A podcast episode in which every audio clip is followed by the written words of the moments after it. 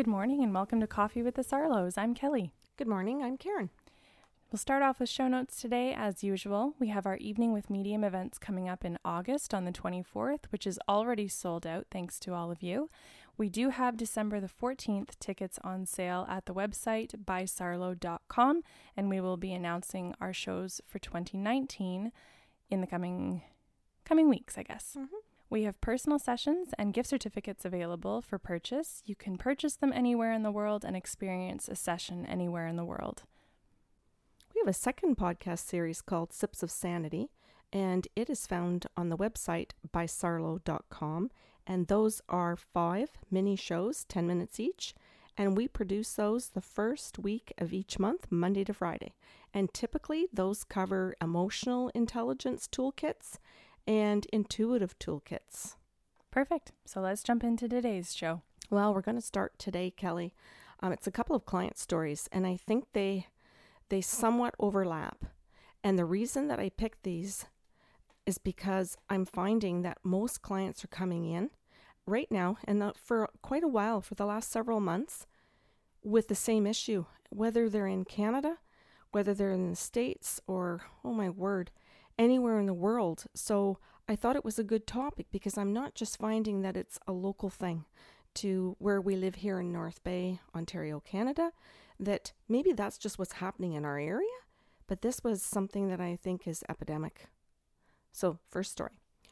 A gentleman called in, just telephone strictly, no FaceTime, no Skype. He wanted his session to be based on future. So, he would call it a psychic session, and it ended up being a life path. It ended up being his soul contract with himself and his purpose here on earth. And he just, he delighted me in so many ways because he came with a different ty- type of toolkit than the average person comes with. And I was going to say male, and I didn't want to pick on men. That's why I paused and it sounded breaky there for a second. But he knows about the universal laws, and he does know that there are many. And he does take the time to study them and to try to figure them out in his life. So he is somebody that I would say has some awareness and some level of motivation. Well, education. Yeah, education and motivation, right? So he wanted to know about career, and this is how this all began. But what the spirit guides came back with, in and I mean really short order, first things out of my mouth was that he was actually sabotaging himself. And this didn't sit well with him because he's such a hard worker. So he's saying to me, I don't understand that kind of statement. And when I said to the spirit world, why doesn't he understand that? They replied back, well, because he works his ass off. And it's like, well, if he works his ass off, then how is he sabotaging? Because some people might think that doesn't make sense to me either. I, on a very human day, sit here and think the same thing. Today, case in point. Yeah. So he works on things like trying to know what she wants. And I know that's going to be where people go, oh my God, another podcast about people pleasing, kill me. But it is because he's getting caught where he's trying to people please. So even though he understands different spiritual laws or universal laws, he's still stuck in some patterns. And I think it's worth pointing out because some people will think, okay, maybe that's me too. Yeah, and I think it's okay to point out that maybe you maybe you do understand the universal law of process when it comes to your work or when it comes to your children, but when it comes to your partner, you've got it all backwards. I'm going to point out a couple of examples so people can really listen to this and get their teeth into it. Mm-hmm. And this is what the, he kept saying, Could you please help me with examples? And I love when clients say, Yeah, give me examples, because they don't mean general, they don't mean about everybody else's life. They want me to be specific about what they're doing. If I'm talking to their spirit, what am I doing? And that's exactly what they said. So they pointed out one of his patterns and they said, when you meet a woman, because that's his attraction is women, you skip process. You understand the law of process because you do certain things in careers where process is very much a part of your job. So if he's a construction worker, he absolutely understands that you have to lay a foundation in the house first. He totally gets that you, before you lay the cement, you got to take all the water out. He gets it. So he's all about process in a work environment in that regard. But in his personal life, when he meets a person, a woman, he skips steps in process. So he said to me, Give me another example. And I said, Well, you'll have sex too quickly with somebody. You'll skip the process of are they trustworthy? Are they healthy? Are they mm. sexually healthy? Mm-hmm. Uh, thank you for pointing that out. I don't even know if she's sexually healthy. And he feels stressed in those relationships that if they str- if they want that too quickly in the relationship, he won't deny it because he's afraid they're going to believe they're not attracted or that he's not attracted to them.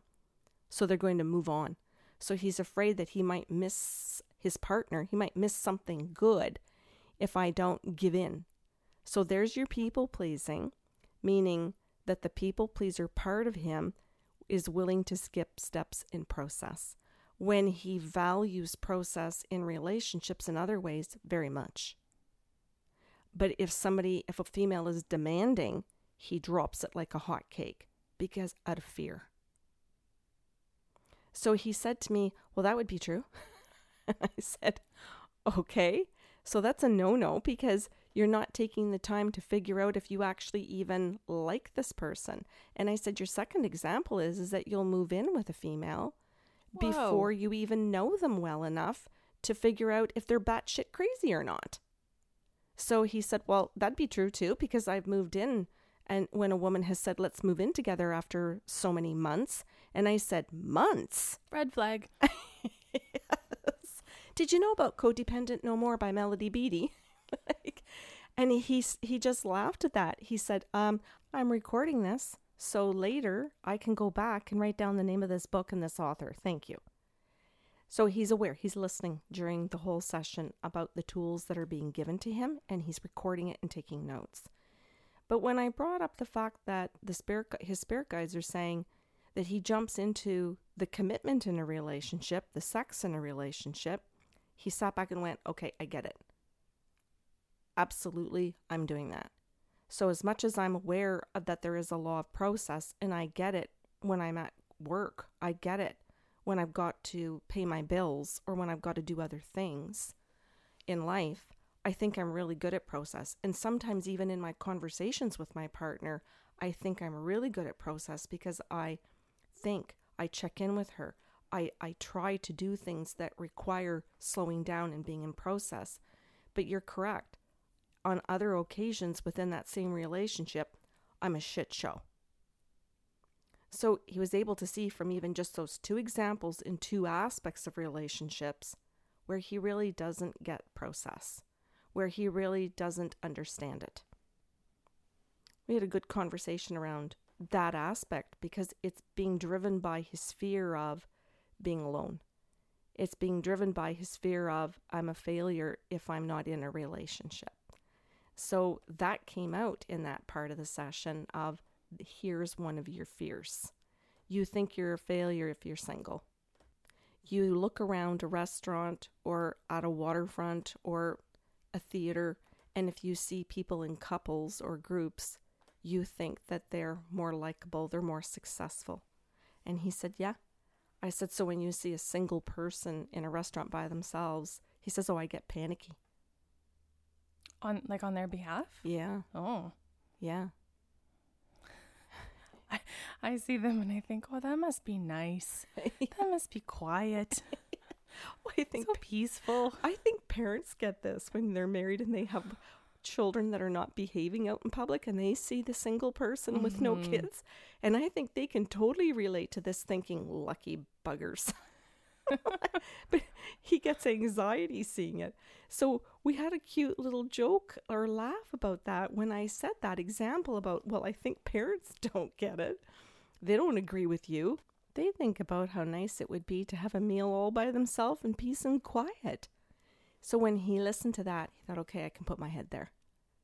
So he, we were learning during the session that if we took one of his thoughts and changed it with a different perspective, and he could see it from that perspective, that he could let go of the anxiety around it. So now he's got some homework. He's got to go out and actually practice that in a restaurant or at a movie theater when he sees a single person. He has to practice what he's thinking and notice if he reverts back to it. And if he's reverting back, then does that reflect that he's skipping processes again? Nice. So, yeah, I thought that was really cool, Kelly, that they were giving him such practical tools that actually applied to his personal thoughts, his personal beliefs. Mm-hmm. So, when he walked away from that session, had you just discussed the universal law of process? Or did you get into different universal laws? Because that's how we opened up the story. Yeah, no, that one led into the universal law of patterns then, because they explained to him that this wasn't something he was just doing in the current relationship, but that he had done this with all prior relationships of significance. Mm. And I think this is where we say in a lot of podcasts that friends and family can see those dynamics, that the face of the partner might change, the name of the partner might change, but the way that we go about conducting ourselves in each new relationship mirrors the last one. And I think too, Kelly, it's why the people who love us or who are around us and see those patterns don't say anything to us. Well, I think sometimes it's why they get very angry with us and withdraw. Yeah.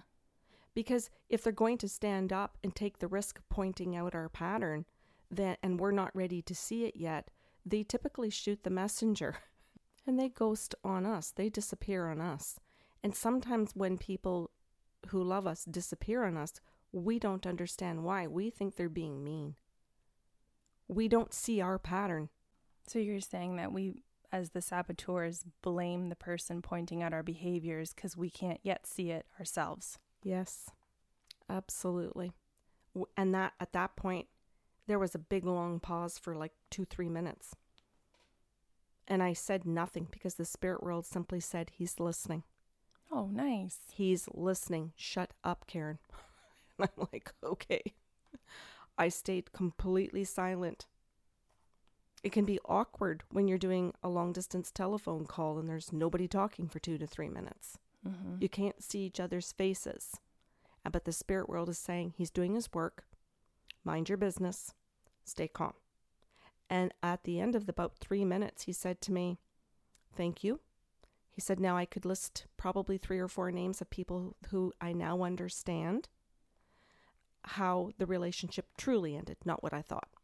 So he's not just he's not just listening, he's reflecting oh. and doing his homework in the session. Yes. That's excellent. Oh, I yeah, I don't even know how to say how my heart just opens for that person. How much compassion I can feel that he's working that hard. And when the spirit world is saying, sit, sit, just hold the energy, this is energy healing. This is what you're doing. This is part of when you give consent to energy healing in a session. It's okay to have silence.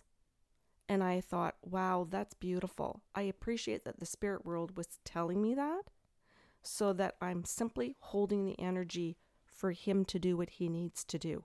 And I remember sitting in that thinking, I'm just going to put love there. No shaming, no judgment. I like that. To me, that's a relationship. Mm-hmm. That's connecting. That's connectivity to another human being. That's beautiful. Mm-hmm. So you asked about the other spiritual laws. So now we got into patterns. Then another spiritual law that came up, I think, for him, Kelly, was accountability. And when I said that, he went, Oh, you could hear the wound. oh, you could hear the suffering in it, like the, oh my God, I think I get what she's going to say. I think I know where this is going. And again, that's because he's actually doing his own work. I have to do less work because he's doing his half. Mm-hmm. So, in that part, he said, okay, I know you're going to say things about accountability, but can I have a moment or two to think about it first? And I said, Absolutely. So he's sitting there, and again, we went right into another couple of quiet moments. And he said, I know the law of accountability. And I thought, because, you know, I call my clients back, I'm accountable. I pay my bills, I'm accountable. He goes, I thought I was like a 10 out of 10 in accountability in my life. If I said to a friend, I'm going to help you move on the weekend, I'd be there to help them move and I'd bring the coffee. And he says, But you're talking about the fact that I'm not accountable to myself. I can be accountable for others. And I can even be accountable. And I don't know how to say this. I, I hope I get this part right. Give me a sec. He says, I thought I was being accountable to the girlfriend by saying, I'll move in with you too early.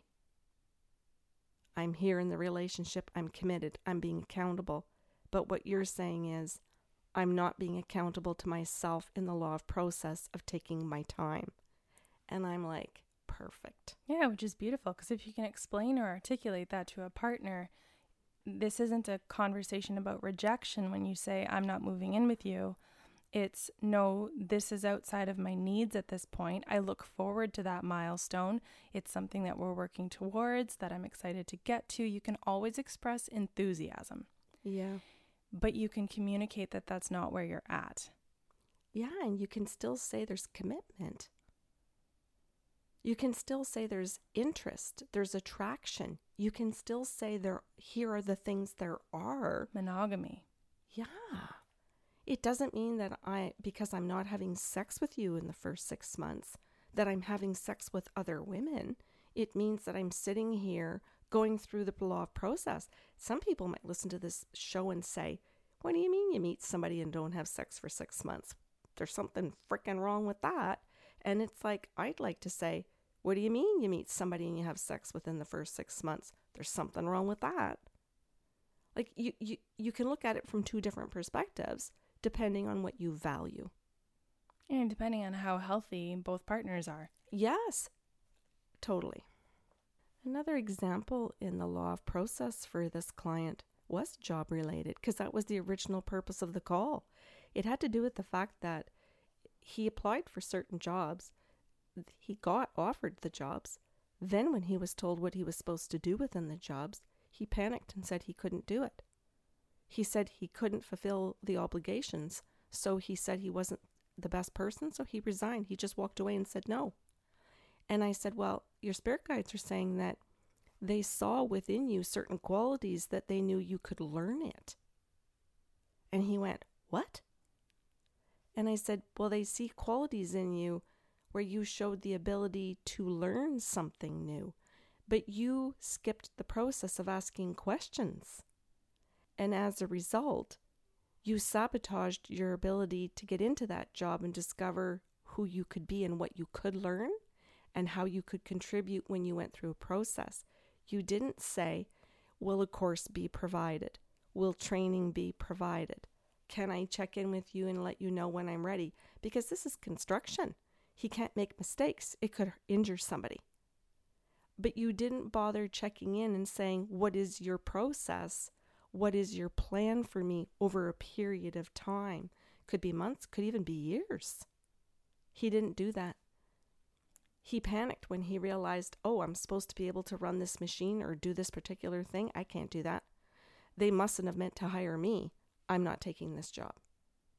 So he was sabotaging some of the things that the universe was putting out into his path, thinking, I can't do these things, instead of thinking, how can I get these things done? It was fun. It was fun for him. Uh, maybe I shouldn't say it was fun for him to learn all of this. That might be a big a big leap there, Kelly, but I want to say that it was fun to hear him ponder things in a different way. Mm-hmm. To be able to sit back and say, "Wow, I think I've been doing things like this in interviews my whole life." Because that is a pattern for me that if I can't do something and do it 100%, I don't want to do it. And I said, 100%? Everything? And he said, Oh, yeah, I'm all or nothing. Oh my God, I can't do my hair. that doesn't stop me from getting out of bed and going, you know, out into the day. Yeah, but for some people, if they think that they have to be able to give 100% and I'm not going to be able to get to this job and give it 100% every day, I can't go, then sabotage. I can't take the job. Well, and I'm pointing out the funny example of being able to do my hair because if you look at the job needing to be 100%, where does that drive to do things to a perfectionist level stop. Mm-hmm. If I can't cook every meal and make it absolutely 100% flavorful, I shouldn't cook. Yeah. If I can't be completely accessorized in my outfit, I shouldn't be able to shop. Mm-hmm. This is interesting, Kelly, because he did pick a career where he thought that the main purpose of the career was to help people achieve perfection. He thought when I go to work, if I don't do this perfectly, this house won't be perfectly aligned. What what if something happens? What if it's my fault? What if when the next person comes along to lay the bricks and I didn't do the foundation right and it's off by a quarter of an inch, they can't do it and it's my fault. So there was so much stress around law of perfection. Mm-hmm. So there's your last universal law. And he said, I, I'm not surprised you're bringing up this particular law because I do struggle with it. And I do know that I'm a person that needs to drive myself constantly. And if I can't, I just don't want to bother. And I said, Yeah, but that doesn't that cut off creativity? Doesn't that cut off playfulness, curiosity? Well, and you're talking about feeding depression. Mm-hmm. Which comes now in his life because he feels that much stress at this age that he's looking for a job again, which prompted the call. So he's saying, I want to know about careers, but not bringing up that there's a depression now that he's in this pattern. But it all came together. And he got some good tools for it. Thought was real, were really good tools. So he got, and I won't repeat all of them. I know some people, if they want to, can go to Sips of Sanity and listen to some of those tools. I'm going to skip really quickly into the second one because they kind of bridge. Because as we leave that one talking about that this is this man's depression and that now he understands some of these universal laws that can take him out of the depression, which is great when he starts realizing how to work those laws. The next one is this woman that came in and just simply asked the question, What's going on with my son? That's it. No age, no symptoms, nothing. Just what's going on. I have no idea if it's medical intuitive or what it is. But the first thing his spirit guide said to me is she's asking about his behavior. She's asking about what she thinks is a sadness, a depression, and an anger all rolled together, which I guess really is a depression, right? And the spirit guides said to me that he simply had, I can't remember the term they called it, but he's comparing his life to the bigger picture of and I don't I don't know how if there's a term for it, Kelly, but super rich. Oh my god, that's not bigger picture. That's an isolated picture. What a great way to say it. He thinks it's the average person's life now because every time he watches TV, movies, the homes are for millionaires. They're for billionaires. The average home is now 500,000 or the 3 billion or the 3 million dollar home. It's not people living in an apartment or people living well, modestly within their means. Yes.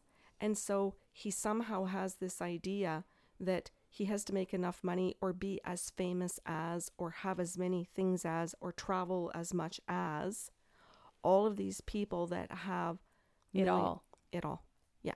So, and I don't know if there's a term these days in psychology or psychiatry for that type of depression, but I bet you it's a huge classification or a huge group that are now sitting in there where they feel paralyzed to be able to make a decision to go to school, to go to work each day. Well, you're talking about making steps. Yeah. I think um, probably a lot of the viral sensations that happened created that feeling. Yeah. Where people could be famous in 15 seconds on a show on TV, right? A oh, contest. Yeah. yeah. And if I can't be that famous that fast, then how how do I even bother taking one step toward it? Right. And and I think, you know, when some of those people maybe have done that, maybe like on YouTube type of thing, and they're an instant sensation. What are you calling vi- you going viral? So say they go viral and all of a sudden they make it big. Is that really sustainable? but we don't always see the result that afterwards maybe it didn't for them. Well, and we don't always see the practice either. Mm-hmm. I think it's very easy to ignore when someone goes on a show and says, I've been singing since I was four or dancing since I was Mhm. seven. Yeah, we only see the moment that they're actually on the show. hmm And that people cry for them because they're making it big. Yeah. It, it's um something that's paralyzing this particular young man. Yeah, because we skip process or we don't film and advertise process. Right. Yeah. I think really deep down, athletes and musicians can really identify that, yep, I might be making it big at this point, but I still practice every night. I still practice with the band or the my coach on the weekends. Maybe sometimes we actually see a documentary of how much practice goes into it. And I think when we watch those types of shows, we really have to pay attention to process.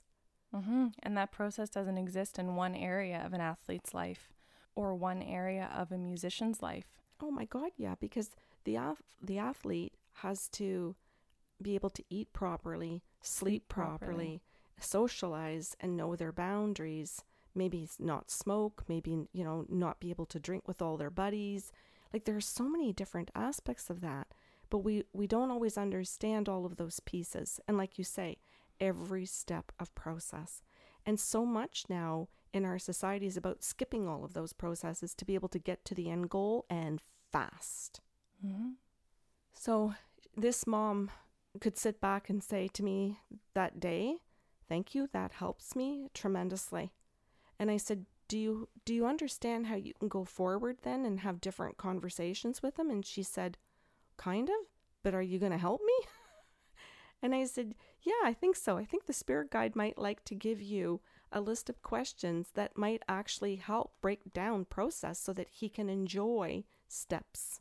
So they we actually sat Kel and wrote down some of the things that she could ask and how she could pick one area of his life where he actually enjoys process because he does like sports and she could break it down and say, What about this sport do you like? What about the practices do you like? What other aspects of this sport do you like? Well, I like when when they socialize, mom. I like when we go out to Casey's afterwards. I like when the team gets you know, they all pick each other up in the van and we go together and we talk in the van on the way there. We talk on the way home. He could then break it down and she could say, "Oh, I get it." I could break down a process for him to explain how he likes every piece of it so that he could then translate that into other areas of his life and figure out, oh, I could enjoy one course. I might not enjoy them all. That's okay. Particularly if I enjoy most of them, but understand I can't enjoy every single one of them. Just like I can't like all of my team members, I can like most of them. Yeah, swallow that rule fast because that's how life goes. Yeah. I like that you pointed out that the team gets together and goes to an event together. I know for myself that when I went through my year of university back here at Nipissing, the only part of my day that I enjoyed was the carpool with a friend up to school. right. The classes were dull because of the year it was, and they were just mandatory things I needed to take. They weren't the of interest subjects. Mm-hmm. And so that was the step that got me through the day.